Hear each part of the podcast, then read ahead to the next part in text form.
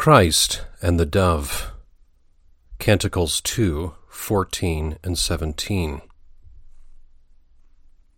O my dove, that art in the clefts of the rock, in the secret places of the stairs, let me see thy countenance, let me hear thy voice, for sweet is thy voice, and thy countenance is comely. Until the day break, and the shadows flee away, turn, my beloved, and be thou like a roe or a young hart upon the mountains of Bether. The full title is Christ and the Dove's Heavenly Salutations with Their Pleasant Conference Together, or A Sermon Before the Communion and Anwoth, 1630, by that flower of the Church, Mr. Samuel Rutherford.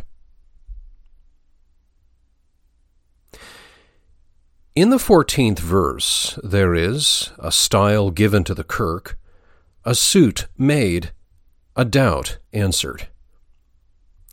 In the fifteenth verse, a new doubt is answered and a suit made. He calls her his dove. He rues nothing that he said, he bides by his word. He calls her his love, his fair one, his undefiled. He avows it. He bides by it. You are even my dove. Yet he is not flattering her. If he be Christ's, he will give you all your styles of honor. He will speak much good of you, both behind your back and before your face. She is termed Christ's dove. First, because the dove is a fearful bird and soon scared. Hosea 11:11.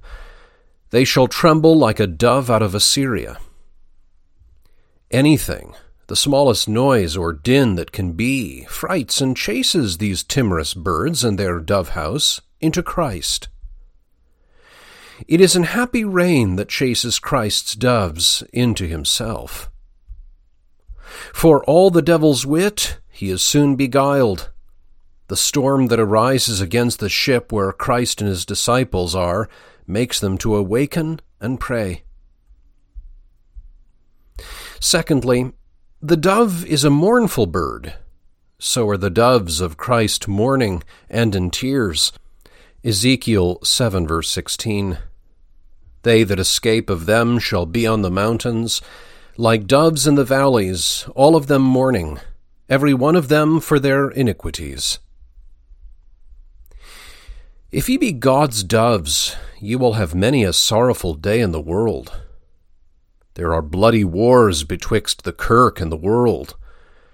Keep the dove from the nest, and she mourns without. Keep the kirk from Christ, and she will break her heart. Thirdly, she is not a revengeful bird. She has no other armor against the ravens and vultures but her wings to flee away. God's children's best armor when they are wronged is, by faith and prayer, to mount up to God. They must be like Christ. He went out of the world with many a wrong, and they are not yet revenged. His blood is keeping to the last court day. Christ sits, that is, puts up with tears, with many a wrong in heaven. He has not gotten amends of those that spat in his face. Many a time the kirk and her husband, Christ, will be here wronged, albeit it be seen betwixt them. Canticles 5. She shuts, that is, thrusts, him to the door, and lets him lodge all night in the rainy fields. And fourthly, the kirk is like a dove mourning without a marrow that is, spouse or match. For that fowl cannot want a marrow. If ye be God's doves, woe will ye be when your marrow Christ flies away. She falls a swoon, and her heart flies out of her when Christ flies away. Fifthly, the dove is an innocent, harmless bird. She cannot offend. So is the kirk. The meek spouse of Christ will not marrow with the malicious house. Sixthly, the dove is a silly, weak, tender fowl, and if they be compared to the rest of the birds, they are but counted the tenth of flying fowls. Surely God's kirk in herself is but a weak bird and tender woman, compared in Revelation 12 to a woman with child lately delivered and little betwixt her death and her life, if she be not carefully attended. A Christian is a tender thing, a jewel in the hand of Christ. If he let us fall, we are soon broken in pieces. We should pray that Christ may handle us softly and not let us be tempted above our strength. The kirk is called, Micah 4 verse 6, a cripple woman that goes only upon her one side. So surely we had need to come out of the wilderness leaning on our beloved. Canticles 8 verse 5. Seventhly, and for their number they are but an handful. Isaiah 6:13. The tithe or remnant, God's part, is but one tenth, and the devil has all the stock. Often God has one, and the devil nine. Great need have we to labor to be of God's tenth. My dove that dwells in the holes of the rock. We need not to go far off to seek the exposition of these words, for Christ is the rock upon which the kirk is builded. Matthew 16:18. Upon this rock I will build my church, says Christ, and Psalm 18, verse 2 The Lord is my rock and my fortress. And God is also the secret place of the stairs, where the kirk hides her from the storm. So David calls God his secret place, his hiding place. Psalm 32 7. Thou art a secret place to me from distress. Thou wilt preserve me. Psalm 91. Because in all this song we must ever hold up the line and string of the allegory of marriage, and consider the kirk as the spouse of Christ, the rock is Christ, in whom the kirk dwells by faith, and Christ dwells in her heart. Ephesians 3:17. Abide in me, and I in you. John 15:4. Abide in me as branches imped, that is, graft, inserted, into the vine. Now the imp is engrafted in a cutted stalk. Christ was hagged, that is, hacked, hewed, and cut on the cross, the stalk wherein we are engrafted, so that the holes of the rock may well be exponed, as Bernard says, to be the wounds of Christ so that the meaning is, O my dove, that by faith has thy abode in the wounds and the holes made in the hands and sides of crucified Jesus. Or, O my dove, that believes and that by faith has thy abode in the wounds, and abides in Christ as an imp engrafted in a tree in Christ who died. And so, man, flee into Christ all wounded and hold, that is, full of gashes, for thy sin. Flee into Christ, thy rock, and so into God. Psalm 18, verse 2. Hence we see what a Savior the Kirk believes in. A Savior that's God and man, as man to be a sufferer, and as God to be a supporter. There was great necessity of these two natures. God would not seek payment of our debt off his Son as God, for by the law he could not answer, for he was the creditor, and so could not be the debtor. And therefore, for the better understanding of this, I would have you with me to consider how our nature and God's nature work to others' hands in the work of our redemption. A sinner cannot dwell in Christ as God only. There is no hole nor chamber for a sinner to dwell in God. And therefore Christ behooved to be man, that we might find fair chambers in the wounds of Jesus, wherein the doves of Jesus might dwell. And if he had been only man, he could not have been an house upon a rock, and so could not have borne the weight of all the doves. But there be some questions in the work of our redemption that only man can answer. Man has sinned, and man must die, says God's justice. Be it so, says Christ. Man sinned, and I, the man, Christ, shall die. 2. Man took on the debt, therefore another cannot pay for him. Be it so, says Christ. I, the man, shall pay the ransom. 3. Man behooved to make amends because man did the fault. Let it be so, said Christ. I, the man, Christ, shall make amends again. Secondly, if Christ had not been our rock, there had been no dwelling in him. He would not have kept wind and weather off us. Therefore, the divine nature was a pillar on which the human nature did hang, and this is the cause why Christ man leans to the divine nature as his warrant in all that he does. For if you will consider in this work, there are three bargains, or covenants, so to speak. A. God and man bargained together. Ye shall believe. That's your part. I shall give you life eternal. That's my part, says God. Now, man dare not promise this of himself without Christ's bond to receive him, that is, to enable him through his grace to believe. B. God bargains with his son. Isaiah 53:10 Son, if thou shalt lay down thy life, thou shalt see thy seed and prolong thy days and have many fair children. Psalm 2. Ye shall have the heathen to serve you. Hebrews 1.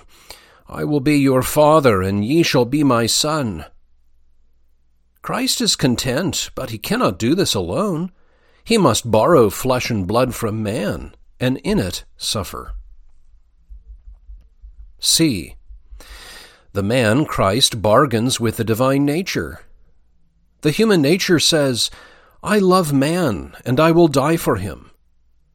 The divine nature says, Now I shall hold thee up under thy sufferings, and thou shalt overcome death.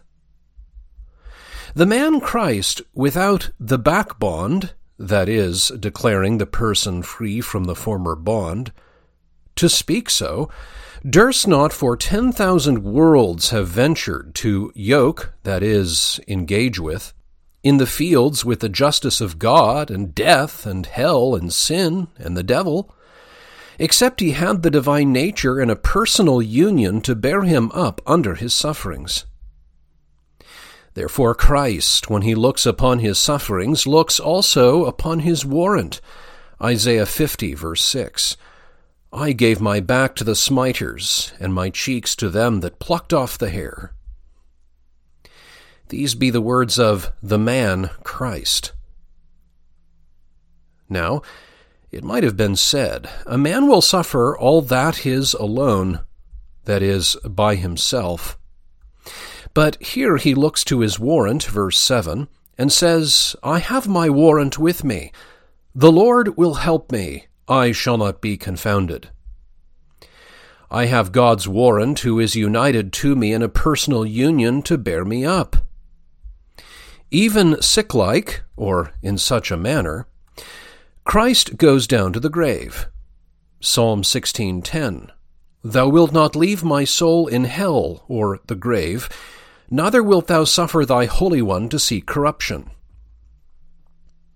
As if Christ would say, I am sure, O Lord, thou wilt be as good as thy word, and make good thy bargain, and will warrant me against death.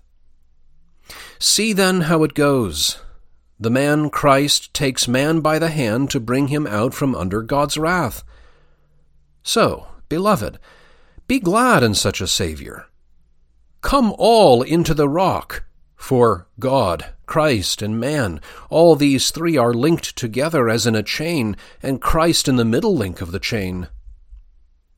Now, Let all the kings of the earth that boast of fair houses and stately palaces come and see if they can compare with the dove that dwells in the holes of the rock. Nebuchadnezzar said, Is not this great Babylon that I have built? Surely men are to be rebuked that are careful for houses and settling in the world, and has no assurance of this lodging. Worldlings are but ravens that big, that is, build, in the wild mountains. The kirk is only at home, bigging in faith. These be indeed dear chambers, being built by Christ Himself. God has made holes and windows in Christ, that his doves may flee into and make their nest in his heart. O oh, dear and precious dwelling! The lodging cost us nothing, yet we are desired to dwell in it. Now, what is Christ's petition? Cause me to hear thy voice. It's ordinary for man to beg from God, for we be but his beggars. But it is a miracle to see God beg at man. Yet here is the potter begging from the clay, the Saviour seeking from sinners. What is his suit? It must be some great thing. It is even a sight of his bride. He is even saying to her, My dear spouse, be kind to me. Let me see thy face. Be not blate, that is, shy, and wavering. Be plain with me, your husband. Tell me all your mind in prayer. I delight to hear your lisping and hisping and speaking to me in prayer. Ye may see all the wooing comes on Christ's side of it. She cannot hold up her face or let one love blink on Christ, but as he commands her and wakens her up. She is a sour bride of herself, if she laugh, it is he that makes her rejoice by the Holy Spirit that is given to her. Romans 5 5. She keeps her chamber and is ashamed to go forth.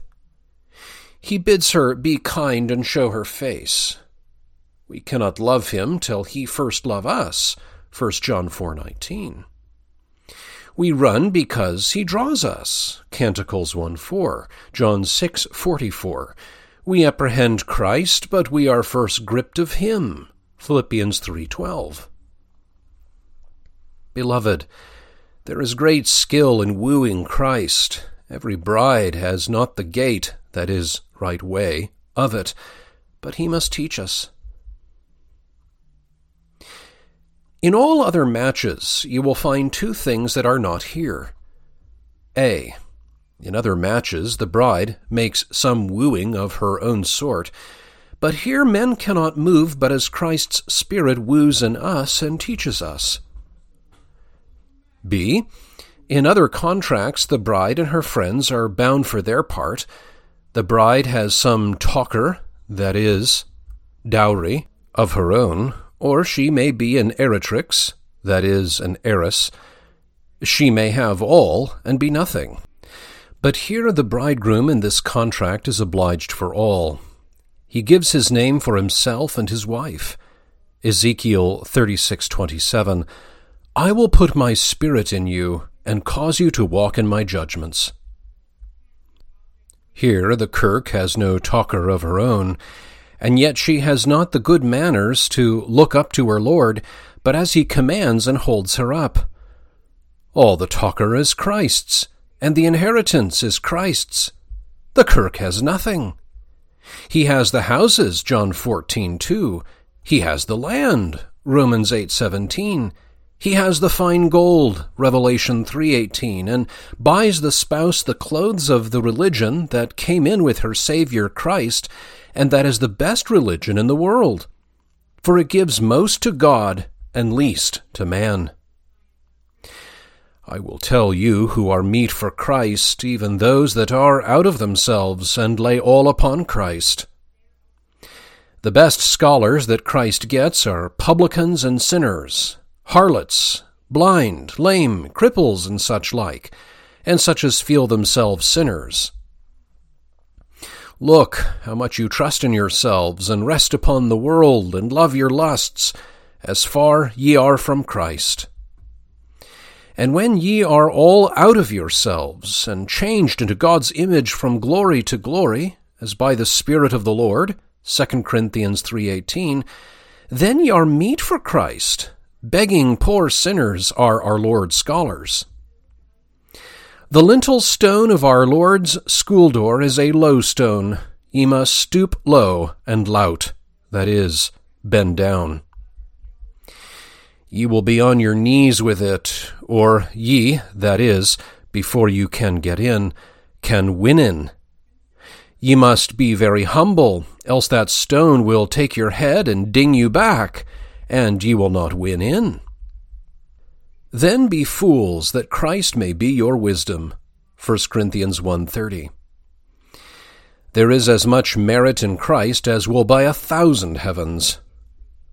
Now, if our wooer, Christ, were not kind, and sought our kindness, even words of us, and brought love tokens, the friendship betwixt Christ and us would soon wear out of date and grow cold. Christ A blows at the coal ere it wear out. Christ would win a friend, yea, a foe, to be kind to him. He is A threeping, that is, insisting on, pressing, and claiming kindness of us, as if he were the beggar and the poor man, and we the king. Oh, he claims kindness to us. Then surely we need not think shame of our friend. Would ye ken for whom Christ died and prayed? Even for divers, such as swore themselves bare, that is, declared an oath that they kept nothing, and came out of prison upon caution, or a cessio bonorum, that is, giving up all they had. Poor men that have been upon the diver's stone, or the debtor's stone, and are far from payment by the diver bill, when there is not a finger in all your hand fastened upon yourself, then ye are meet for Christ. For who are better met and yoked than a poor, sick, dying man and a skilful physician? Who is better yoked than a crying, begging sinner and a rich Christ? But oh, it is oft times not so. For Christ would give us more nor, or than, we will receive. He scatters his gold. We proud beggars will not bow our back and lout down and gather. He would fain sell, we will not buy, so there will be no blocking. Let me see thy countenance. An allusion to Israel that was to present themselves before the Lord thrice a year in the tabernacle. The meaning is, Walk before me. It is not enough that thou believe, and so dwell by faith in the holes of the rock, but thou must also show thy faith by good works and prayers and worshipping of God. Christ loves not professors that never won to love to pray, that is, got the length to love to pray, and such as hate not the world. But you will see they are believers by their holy living. Matthew 13:23. The Word of God is seed sown that brings forth thirty, sixty, and an hundredfold. Ilk boll, that is, each, every boll, brings out thirty. Each sermon, each communion should bring out an hundred good works. Beloved, God's land is set in an high price. He is a master that will have all his own from his tenants, and as the song says, chapter 4, verse 2, every one of God's sheep brings out twins. There is a ground that drinks in rain from heaven, and yet brings forth briers and thorns. It is near a curse. Bring forth fruit, or else ye will make God say, My curse and God's malison be upon thy heart. Thou hearest much, and bringest forth no fruit.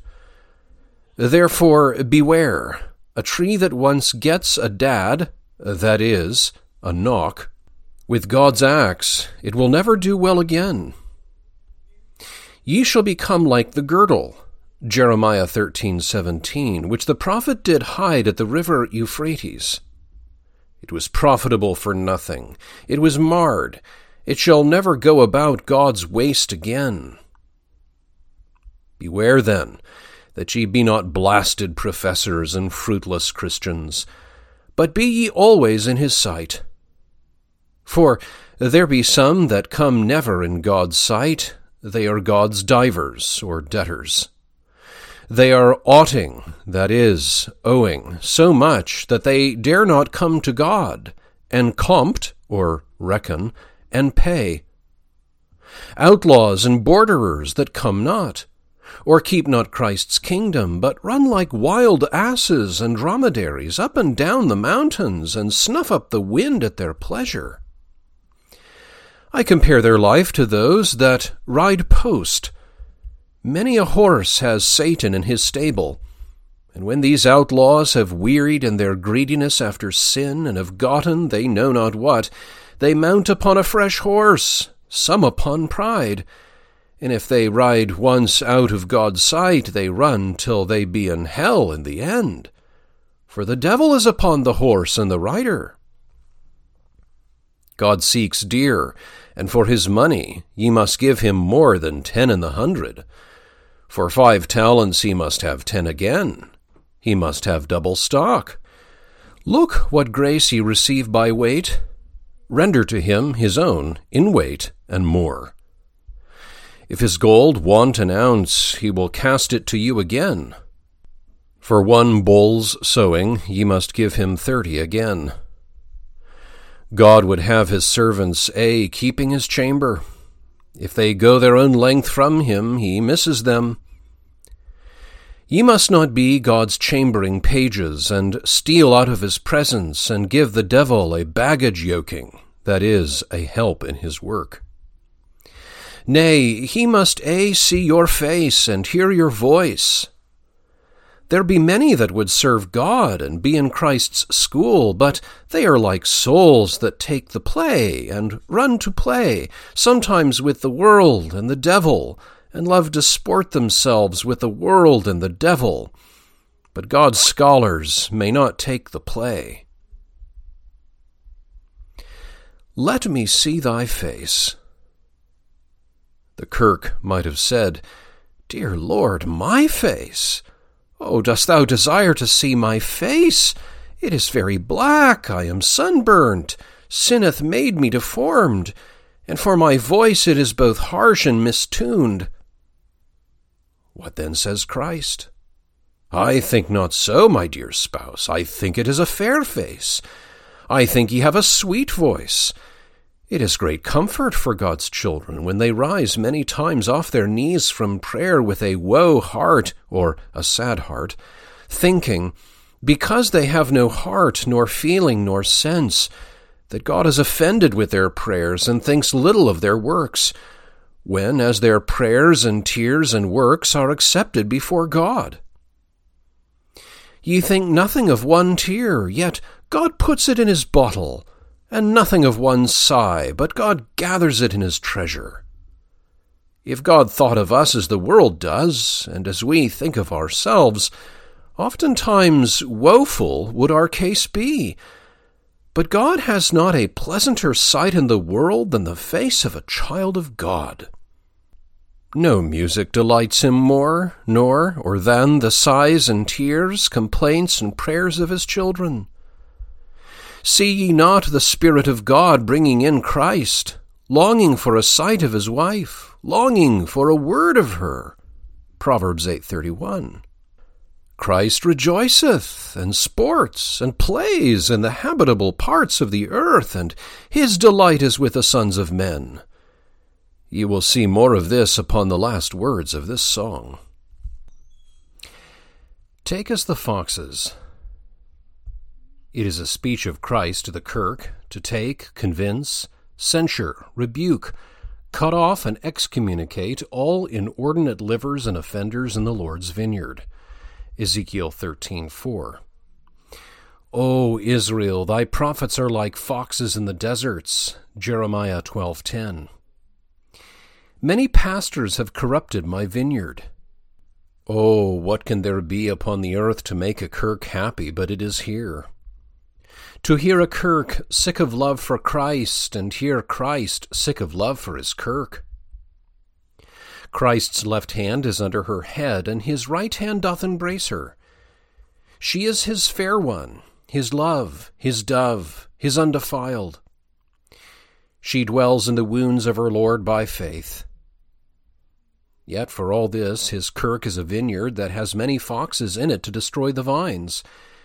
So that we see, so long as God hath a vineyard, there will be foxes in it to destroy the vines.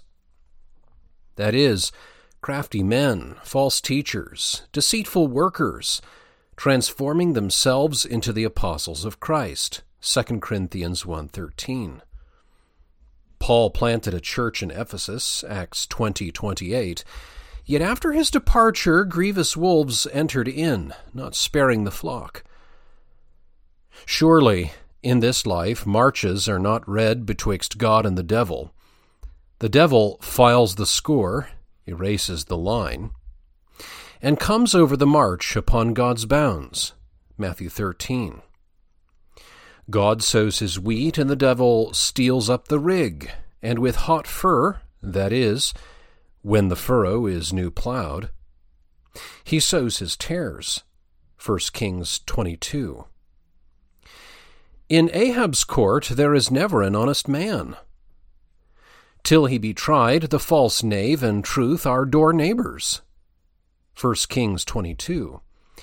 In Ahab's court there is an honest man that tells the king the truth, but there are four hundred false knaves that say against him, and poor man he must to prison, and they get leave to keep the court. For the thief is ever the honest man till he be tried. The false knave and the truth are door neighbors, and almost twins born at one time, howbeit truth be eldest and firstborn. Isaiah complains, chapter 56 2, of dumb dogs that could never have enough. In Jeremiah 10, he complains of many pastors that corrupted the vineyard. Ezekiel complains of foxes. Zechariah 11 of idle shepherds.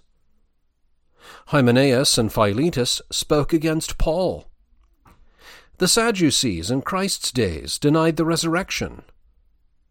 And not only are these false teachers in our days, but in the best kirks were and are many foxes. For all is not fish that comes in the net.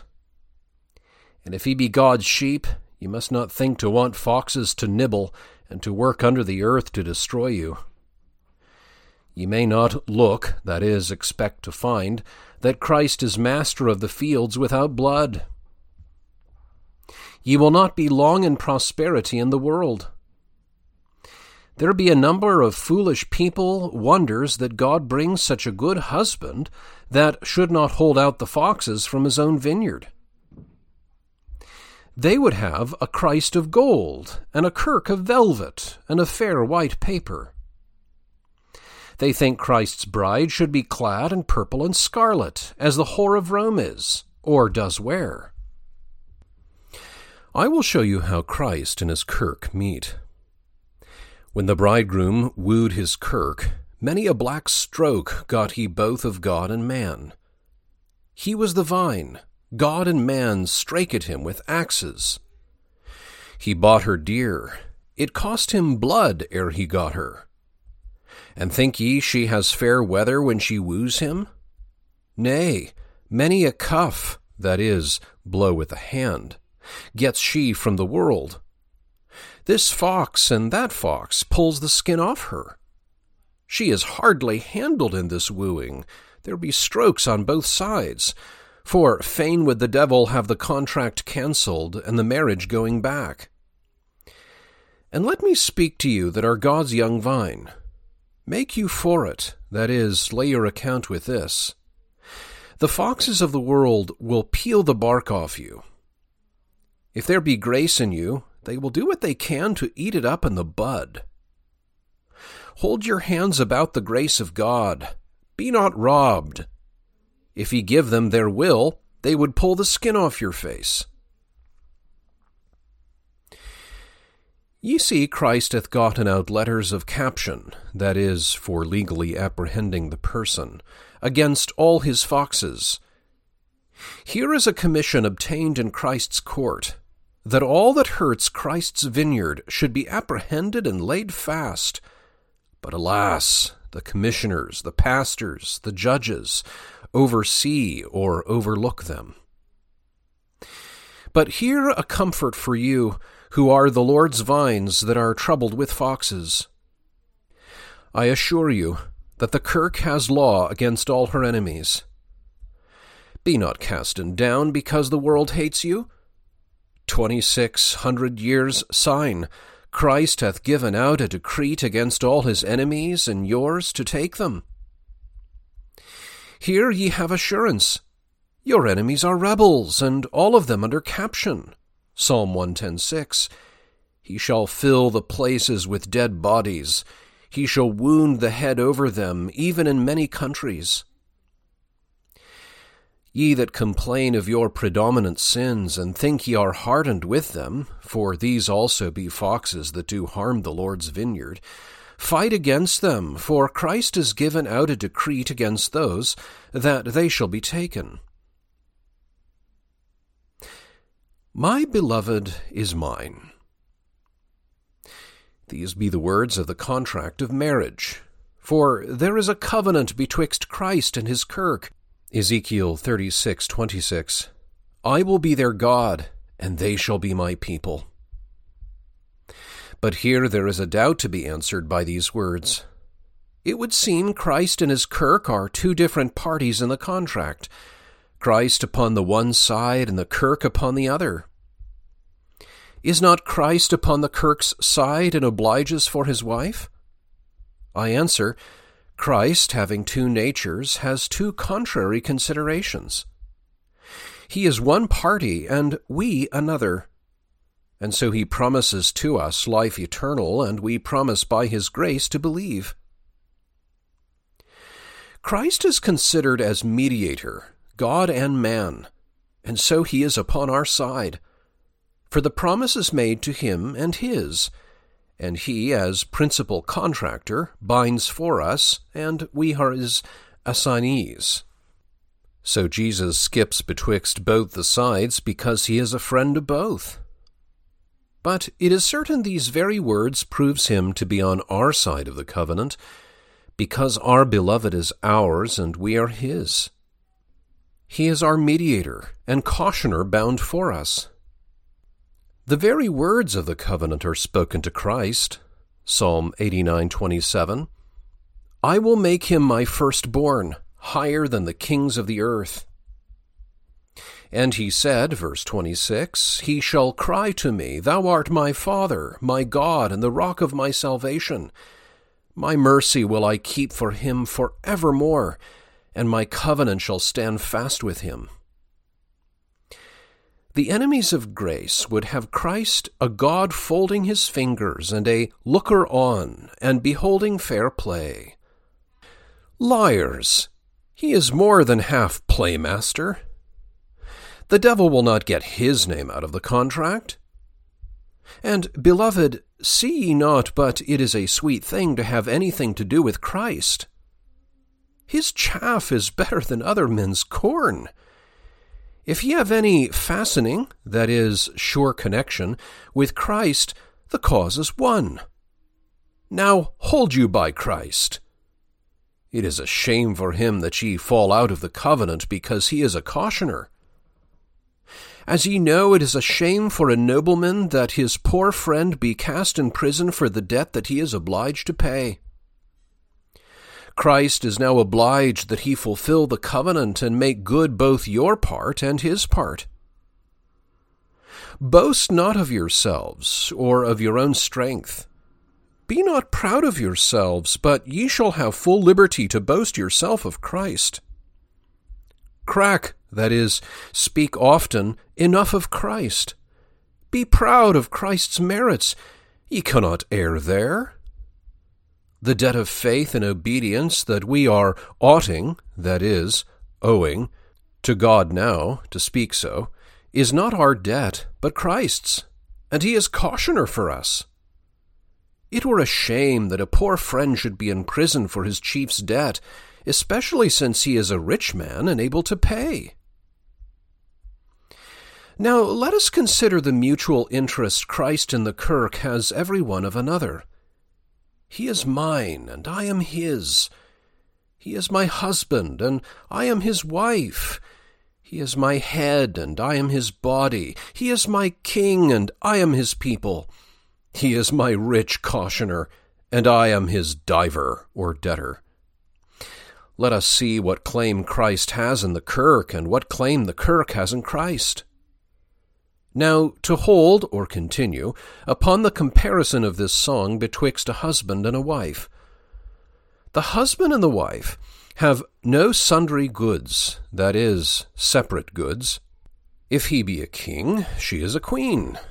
If he have a fair inheritance, it is hers also, as long as she lives. If they live ever together, it is ever hers. Then when she says, He is mine, I am his, Christ is mine, and I am his, and all his, his flesh and his blood, his death and merits, his glory, his kingdom, his court and credit, and all is mine, and all mine is his. My soul and body, my sins, my trouble, my cross, they are all his. Christ and she are, to speak so, carded through other. John 15. Abide in me, and I in you. Cursed be he that says not Amen to that. John 17:21 That they also may be one as thou Father are in me and I in thee that they also may be one in us I in them and they in me. But we will labor to reduce them the particulars to a certain number. There be these things common to us betwixt Christ and us. First there is a sibness, or relationship, of nature betwixt Christ and us. There be pawns given and received betwixt both sides. He has a pawn of ours, our flesh, and he took that pawn with him to heaven, and he is never minded to give it again. But we have as good a pawn of him, his spirit.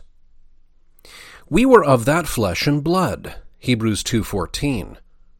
Let us keep Christ's pawn as long as he keeps ours. Let him not be to the fore, get beyond us, with us. Now he keeps our pawn forever. He will never lay down our flesh. We are never minded to lose the pawn. Let him keep it forever. Long may he keep it. Let us keep his spirit, for it is not his will to lose that pawn. Let him keep it forever. Hebrews 4 2. Christ would also be a bairn and partaker of flesh and blood.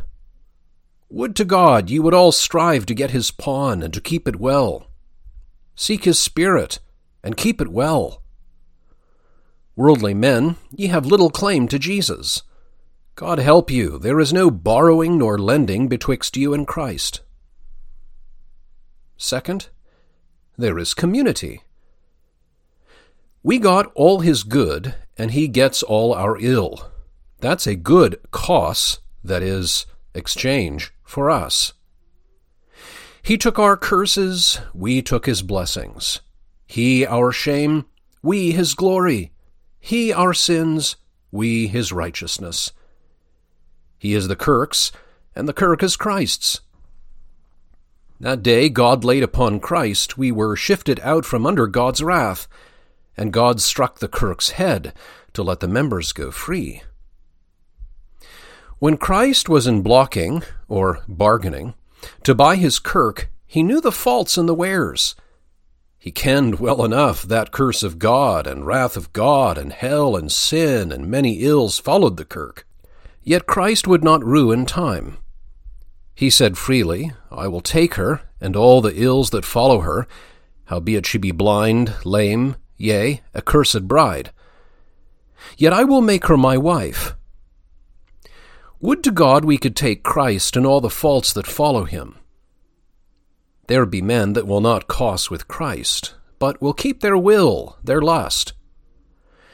God was about to strike us and had lifted, to speak so, his wand to bring a stroke of his wrath upon us. And Christ came in and held his hand and laid down himself and bade his Father lay upon him. Ye never saw such a suitor as Christ. He prays us to cost for the better. He cries to you for God's sake, Give me your dross, and ye shall get my gold. Give me your sins, and I give you my righteousness. Is it not an hard matter? Men will not give their ill to Christ and transfer and give over their sins to Christ. He says to you, Give me your lust that I may crucify it, and I will give you love for it. Give me your anger, and I will give you my zeal for it. Then make a coss and take him at his word. Ilka day be making new blocks, that is, bargains with Christ. Deny your folly, and give it to him to crucify, and seek ye his wisdom. You must do this ever, till all nature be away and done, and nothing in you but grace. Third, there is a community of gifts and graces betwixt Christ and us. Not a grace we get from God, but it comes through Christ's hands to us, so that Christ keeps the pawns betwixt God and us. God gives grace to his kirk, but where is it? It is in Jesus. Grace is laid in pledge in the hands of Jesus, and it was made a running over fountain. For as we see in a race, the wage, the deposit, or the garland is not in the hand of the runners, but some friends keep the stakes, the money deposited, for both. So Christ keeps the wage for the Father and us. Christ indeed is the fountain, John 1:14. We beheld his glory, as the glory is of the only begotten Son. Some friend keeps the stakes, the pledge, for both. There the well is running over, but for what end? Verse 16 that out of his fullness we might all receive even grace for grace. So God gave us life eternal. But who has this life and pledge? Even Jesus Christ. 1 John 5:11. And this is the witness that God hath given us, even eternal life, and this life is in his Son. Lord, send us part of this consigned grace. Again, Ye send not up a sigh to God, but first it must be laid down in the hand of him that keeps the pawns. Revelation 8 2. By the way, I shall give the use with every article of the doctrine. Try thy light, try thy grace, try thy honor and credit, riches, and all the blessings that ye have, the silver and the gold, whether these blessings be impawned, pledged to you in Christ's hand or, before, ye get them. If ye get them not in Christ, they are unchristened blessings, and they want the fashion, that is, like clothes that have not the proper cut. Woe be to these blessings that came never through Christ's holy hands. Again, try your prayers, sighs, and desires, and your service, if ye offer them to God in Christ. Many unchristened prayers go to heaven that are never welcomed of God. Ye must take your communion out of God's hand, at the nearest out of Christ's hands. There should be nothing done betwixt God and us, but Christ should be at it. Fourth, there is a community of sufferings betwixt Christ and us. Poor would we be if his sufferings were not ours, Woe would be our case if his sufferings were not ours. But this way it goes. He is that apple tree, excellent above all the trees of the forest, and we do rest under the tree. Now, when the shower of rain falls, it lights first on the tree, and the stroke of it is broken, and it does not great harm to those that are under the tree. Each new shot at the kirk lights first on the head of Christ, and he breaks the point of the arrow. If he be ill spoken of, so was he. If he be hated of the world, so was he. If your blood be shed and your face deformed, so was his fair face deformed and marred. Isaiah 52:14. Be content to drink with Christ. Woe be to them that are not in Christ, and yet are in trouble. The arrow with the sharp point comes upon them, and goes to their heart and slays them. Try if your troubles be christened troubles, that light first upon Christ the head, and then upon you as the members. Try if by faith ye have an union with him. Now here, by the way, is a great comfort in trouble. Those that are dear to you die, and ye mourn. Christ mourned and groaned in the Spirit for dead Lazarus. Ye weep, so he wept. Are ye poor, and a at the borrowing? So was Christ at the borrowing trade all his days. Should ye not then with good will drink off the cup that he drank off before you? When ye murmur and will not drink willingly, ye refuse to pledge Christ. But ye must pledge him, and drink with God's blessing and with joy. He will not poison you. They are none of Christ's friends that will not pledge him. Matthew 20, 21. Fifth, there is a community of glory betwixt Christ and us. The heaven that the mediator Christ enjoys is our heaven. Our heaven is to the man Christ in a conquest. Heaven was bought with blood to him and us. And to make you rejoice, none of God's children gets a heaven properly of their own. Why? We got a share and part of Christ's inheritance. He is the principal heir, Romans 8 5. We are the conjunct heirs. Sweet is that word which he speaks to his children. Luke twenty-two twenty-nine. And I appoint unto you a kingdom, as my Father hath appointed unto me, that ye may eat and drink at my table in my kingdom, sitting on thrones, judging the twelve tribes of Israel. The meaning is, My Father hath made a disposition, that is, handed over, to me of the kingdom of God. It is mine, and my dear children. I will think heaven uncouth or strange, if he be not with me. Here I make a disposition and resignation of that kingdom to you. Ye shall sit at my table in my kingdom. Up your heart, Howbeit ye be not lords in earth, ye shall be lords in heaven. I and ye shall part kingdoms and thrones together. Rejoice in this, ye that are in Christ, and see your condition. Ye in Christ are halfers, that is, sharers, together of heaven and glory. Oh, oh, surely, if God's children be in a sweet case. As long as Christ is in heaven, and keeps the inheritance. As long shall we keep our right. And who can cause him flit, that is, remove? The devil hath made the enemies of the grace of God to misken, that is, misapprehend, all our communion with Christ. They have put Christ and the elect together as a man in an inn for a night, and to go away tomorrow. They have yoked Christ and us together as if he were one and we another, as if he were his own and we were our own, as if Christ had no law and right to us, and we had no law and right to Christ, but met at a venture and sundered at a venture, as if we had one heaven and he had another, as if he had his portion by himself alone, and that he keeps forever, and that we had our share by our alone, or all of ourselves, to sell when we pleased, so as if we dispone heaven, we dispone not Christ's heaven. Nay, in the fighting, he fights all the battles his alone. But we look on. But when it comes to the dividing of the spoil, we get a rich share of the spoil. Yea, he gave the whole sum for the inheritance, and we nothing. Yet we are set at his elbow in a throne with him.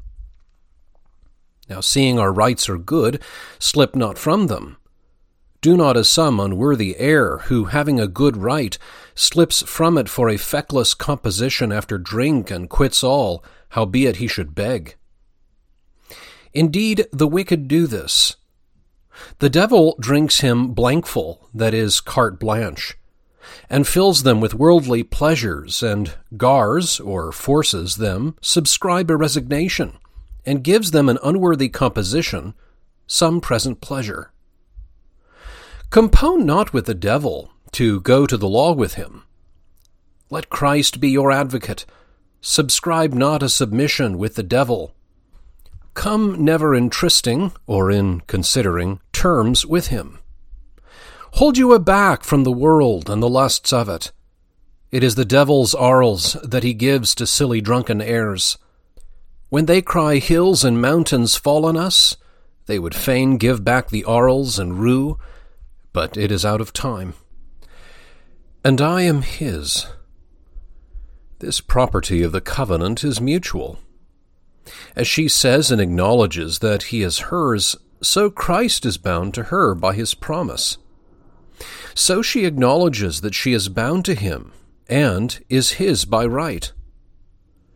Multitudes of the world would play fast and loose with him. They would have Christ fast and themselves loose. They devise a covenant of their own and say, Christ died for all, and God is merciful to all, and God will relieve all Christian souls from hell. And they think God and Christ fast enough to them, but in the meantime they are loose and live like dogs and swine in their filthiness. These men would have Christ as a child and making of the covenant and exceeding silly. Should Christ give himself for you, and will ye neither give life nor goods for him? Christ came to save you, Matthew 20, 28. And will ye be his master? Are ye not obliged to serve him? This is to make a gospel of your own. Too many obey the gospel as long as it flatters them, as long as it tells them Christ's part, and that he shed his blood and came to save sinners freely, that is the best chapter in all the Bible. But when the gospel begins to tell them what is their part, and that they must deny themselves, crucify their lusts, and take up Christ's heavy cross, eh, they start back. These are tender footed Christians that walk in the law and in the gospel, so long as they go softly on as a bed of roses and hurt not their feet. But when a thorn of the command touches them, they stand back. Ye may not have God's law and take as much of it as serves you. As Christ gave himself to be yours and has subscribed the contract, so give yourselves to him and subscribe your part of the contract to be his as he is yours. Take therefore the law and this sweet Saviour both together. Bind yourselves to him to be his, as he is bound to be yours. He feedeth among the lilies. To prove that Christ doth esteem her as his kirk and flock, his wife, his beloved, she says, He feeds her amongst the lilies, that is, the pure and uncorrupted Word of God. Or, the lilies are the fruits of the Spirit, opposed to stinking roots and bitter roots that grow in the kirk, when judgment is like hemlock or wormwood. Or, the lilies are the saints of God that are lilies amongst thorns. However it be, it is certain the Lord feeds his kirk with as much spiritual food as holds in their life in the way to heaven, till their day of marriage come. Romans 8:23. We receive here the first fruits. When a man has shorn a stook, or cut down a stack, of his cornfield, that puts him in assurance of the whole crop. God would have Israel to taste of the vine grapes of Canaan to assure them they should get the land itself. 2 Corinthians 1:22. God hath sealed us and given us the earnest of his spirit in our hearts. Here be two words. 1. God does with his children in this life as a merchant does with his wares he has bought. Because he cannot transport them presently, he puts a seal or mark upon them, and then it may be sold to no other body. His children strike hands, he writes his name in his arms, the image of God in their soul. And then when the devil comes through the market to buy, for he offers A, money in hand, pleasure, lusts, honors, Ye have an answer to give him. Tell him, Your soul is sealed already. You have blocked, or bargained, with an honest merchant, Christ, and he has put his mark upon you, that ye may not sell. And it were a pity to beguile him. And therefore bid that deceiving loon, or vagabond, go seek his market in another place. Ye are not his merchant. The devil will promise them as fair as God. He will not prig, or try to lower the price, with them. He will not care to promise much more than heaven. Ye shall be like God. But he pays not so well as God doth. Agree not with him, block not with him. 2. There is another sweet word used that God gives to his children, the earnest of his Spirit in this life. He gives them arles, faith, hope, joy. These be like six or seven shillings to warrant that ye shall get the principal. Beloved, God has blocked, or made a bargain, with you, and given you arles. He would therefore that the bargain hold. Will ye then take God's arles and block with the devil? By God's arles ye have assurance of this. God will come and loose his arles. Rue not of the block. Never any man had cause to rue the block with Christ. There is another word used, John 16. Christ is going to heaven to leave his disciples.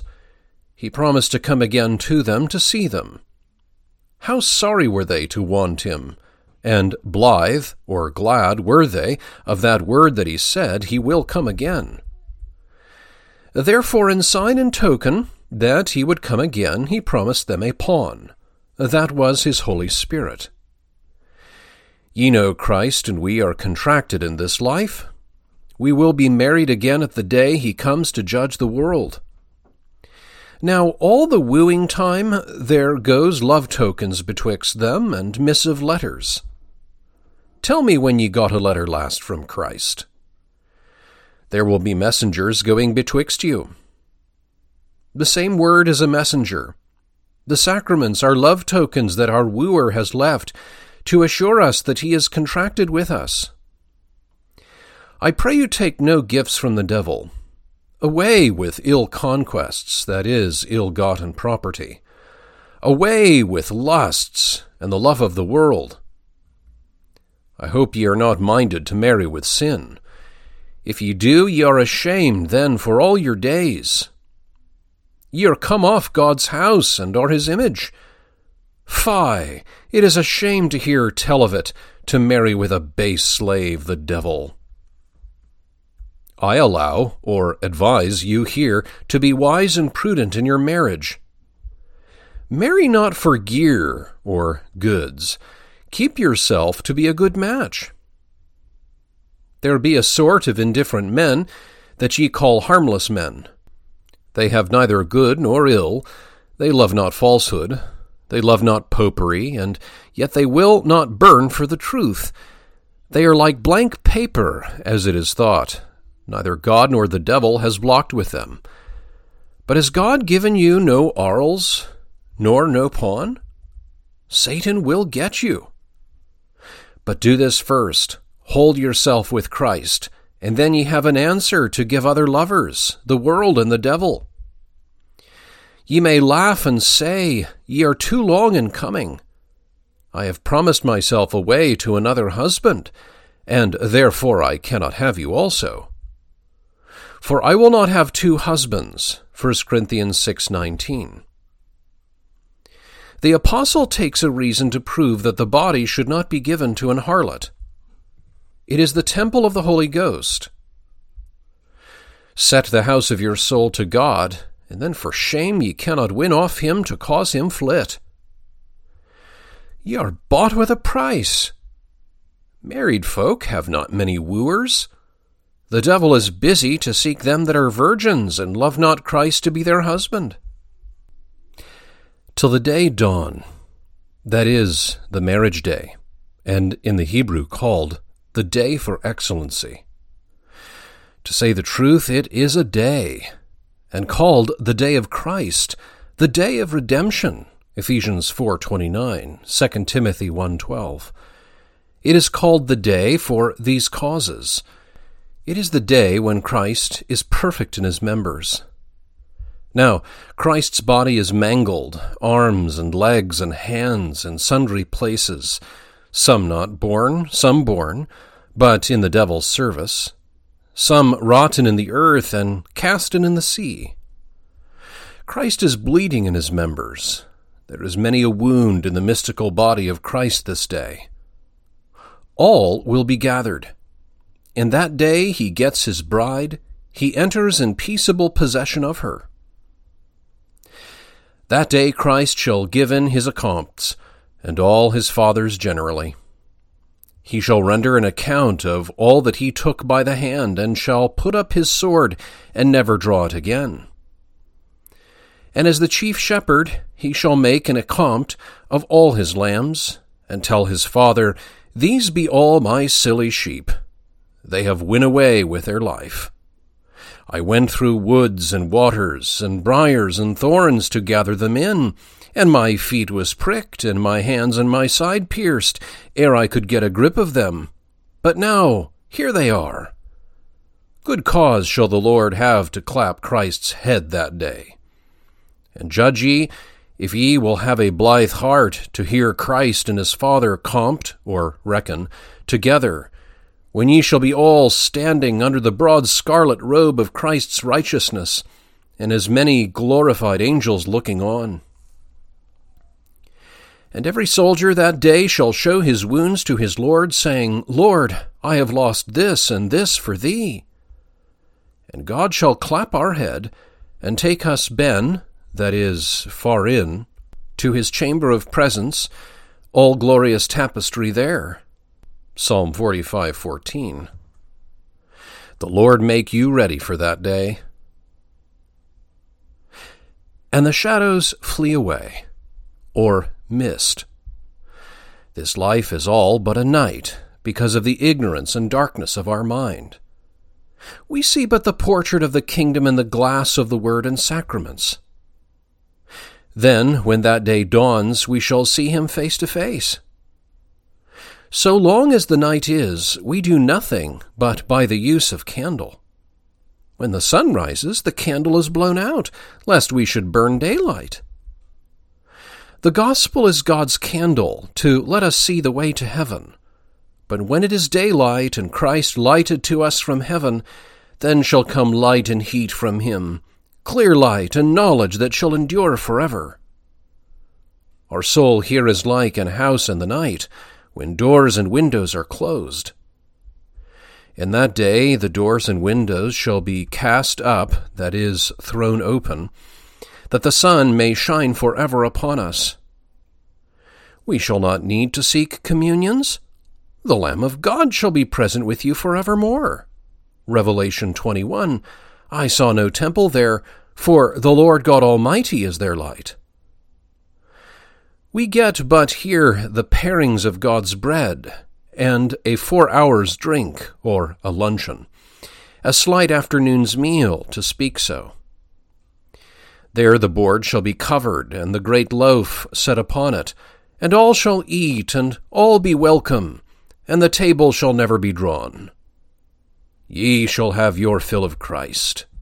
Ye shall drink, and drink at the well's head, the cup of salvation for evermore. It is night here, because we know not what we are. Marches are not read, that is, matters are not settled, betwixt God and Satan here. We are but silly bodies here, earthen vessels often in trouble, 1 Corinthians 1, and yet king's sons, 1 John 3 2. Behold, now we are the sons of God, and it doth not yet appear what we shall be. But we know that when he doth appear, we shall be like him, for we shall see him as he is.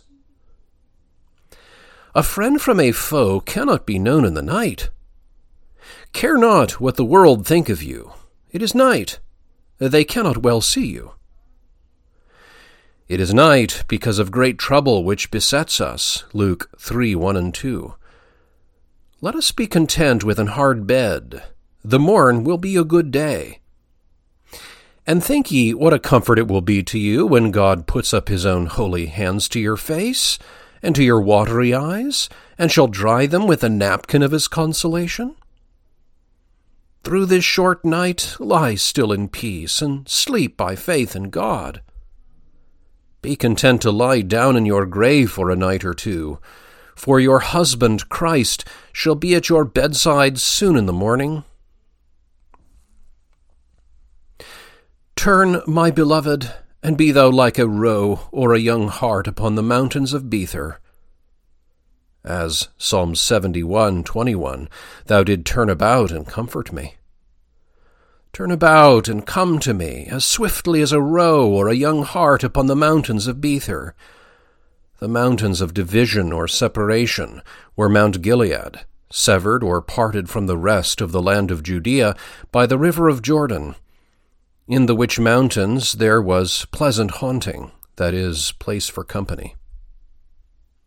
Here she desires his presence, either in the last judgment or in his incarnation, or by the comfort of his Holy Spirit, and prays that as roes and harts are not hindered any whit by any crags or downfalls of the rocks to descend and meet one with another, so Christ would be kind to his love, and count mountains as valleys, and let no craggy way, that is, rough way, hinder the Lord Jesus to come.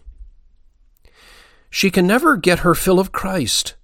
She is so browden, that is, fond, warmly attached to, on Christ, that she ever would be at a union with him, where is kissing, verse 7, in the place where he dwells, uh, chapter 23, under his shadow, in his cellar, we cannot be far enough on in going to Christ. We can never be near hand enough Him, that is, sufficiently close to Him. Cry ye to Him, Come! For He cries to you, Come! And then ye will meet. Ill gate, that is, bad roads, will not hinder our bridegroom to come. He cares not for a shower of rain or a dark night. He loops over, or leaps over, hills to be at his kirk. Give ye him a meeting. Amen. This audio recording was read by Michael Ives. I hope you found it enlightening and edifying. Visit westportexperiment.com for more audio resources, and where I write about parish missions, the care of souls, and all things Reformed.